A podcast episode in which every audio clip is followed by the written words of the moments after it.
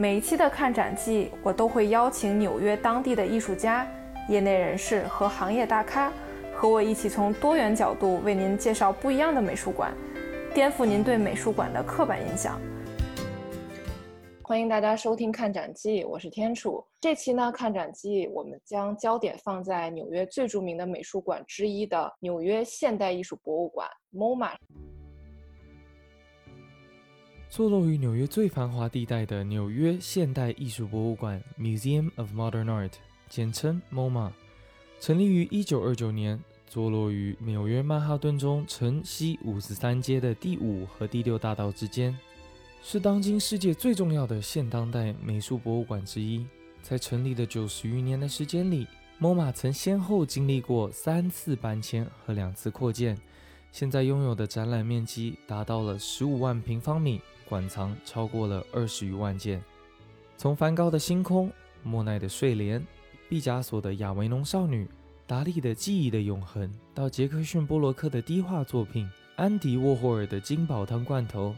这些重要的现当代艺术品都是 MoMA 的镇馆之宝。MoMA 从始至终的保持着对新事物的探索精神，不死守历史，这让它成为最能够代表纽约这座多元化城市的美术馆。这期的嘉宾呢是呃曾经来过我们节目的尼克同学，呃人在纽约，他是纽约大学视觉艺术管理专业硕士，博物馆业余勘察员，中世纪哥特粉。然后现在让尼克给大家打个招呼吧。Hello，大家好，今天很高兴又能做客看展记，跟天楚一起聊一聊我在纽约很喜欢的一个艺术机构，就是 MoMA。在 MoMA 建立的这个二十世纪初的背景下。人们的审美其实还没发展到咱们现在这样子，说很接受、很潮流、很前卫、很反叛，就大家好像还都是很很传统的。你要默认这个观众他不能够像接受一件文艺复兴的作品，你说它是一个艺术界的杰作，我觉得没有人能否认。但是你要说随便拎一件 MoMA 的藏品，而且又放在一九三零年那个那个文化接受程度的背景下。我觉得很难，大家能接受得了。甚至是这个其中有一位创始人，她老公，也就是我们的大财团背后的金主爸爸小洛克菲勒，就连他都不能太接受这一些很奇怪、很前卫的表达方式。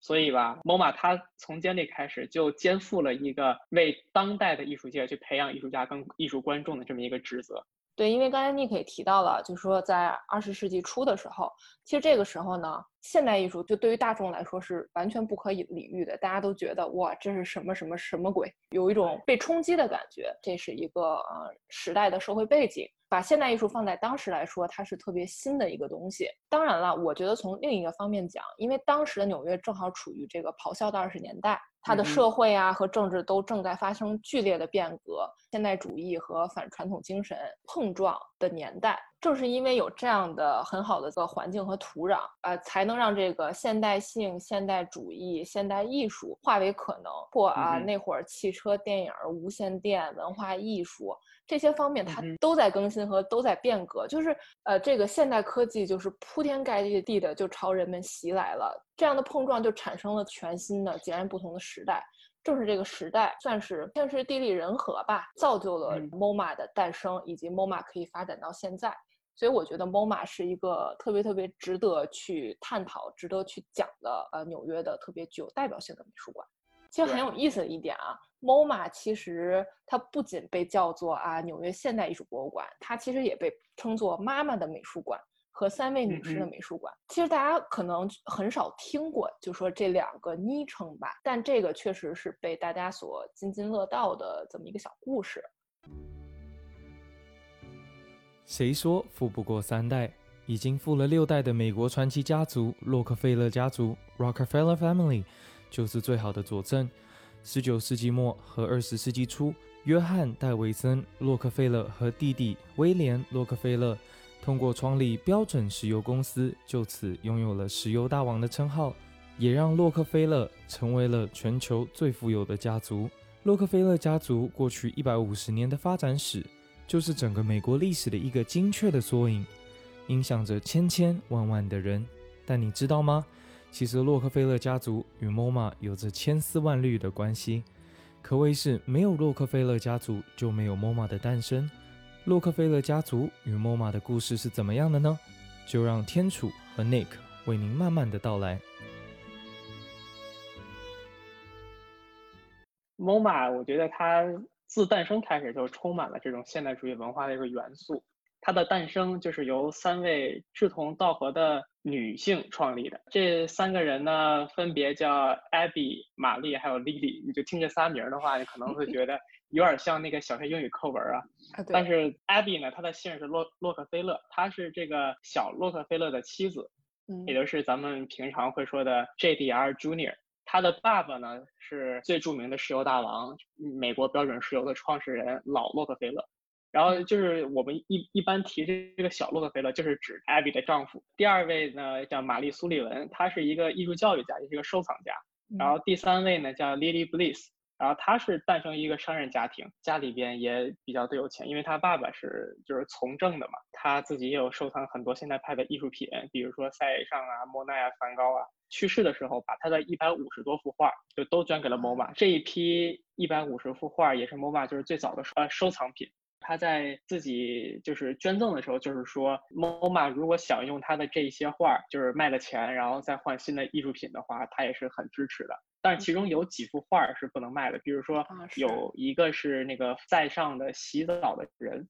对，其他的有几幅的画想卖了换钱也可以。所以呢，最后 MoMA 通过售卖这个 Lily Bliss 的这个遗赠的收藏品，卖这些收藏品的钱买了这个梵高的星空。所以变相来说的话，就是 Lily Bliss 促进了 MoMA 买了这个梵高的这个世人皆知的这样一幅画。对，星空它是 MoMA 的镇馆之宝啊，没有之一的，它是最亮的那颗星。你提到这三位相当于女性创始人吧，其实有一种让我想到了乘风破浪组团出道的。乘风破浪的姐姐三个人。对，乘风破浪姐姐去建了这么一个美术馆。其实，在当时，我觉得三位女性去做出这么一件伟大的事情，还是很不容易的。的确，在艺术圈里边，一直都是男性占主导地位的比较多。但是这三位女性恰好呢，她们自己也都是这种上层社会的人，然后自己家庭条件，包括自己的丈夫也好，或者自己的这个经济地位都比较高。她们三个人相当于是三个富太太吧，然后呃有共同的这个兴趣爱好，就是收藏现代的艺术品。但是所谓的现代，其实在当时看就是当代的。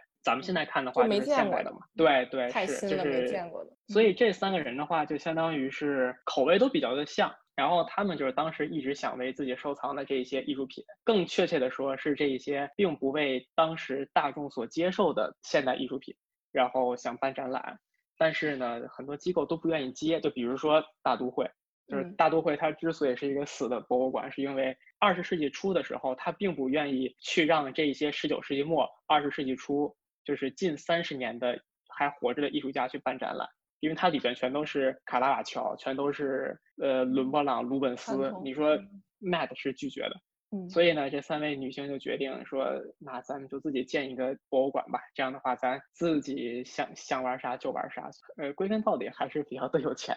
然后就是他们这个博物馆呢，也正好就是开馆的时间卡的非常的胆儿大，正好呢是在一九二九年，大家可能都知道。一九二九年，美国经历了经济大危机 （Great Depression） 的开端，就在那个黑色星期二之后的九天，然后他们就建立了 MoMA。很有钱的大佬们，他们其实并不会让这些所谓的经济危机对他们有什么大影响，因为他们还是扛得过来的。没错，没错，就很厉害。然后像这三位创始人的话，可以说一下这个 Abby。就是他跟小洛洛克菲勒是一家子人。Abby 他之所以能跟洛克菲勒结识，也是因为他的父母都是很有名的这个参议员。然后他从小呢也跟父母就是世界各地的跑，看了很多比较好的艺术品，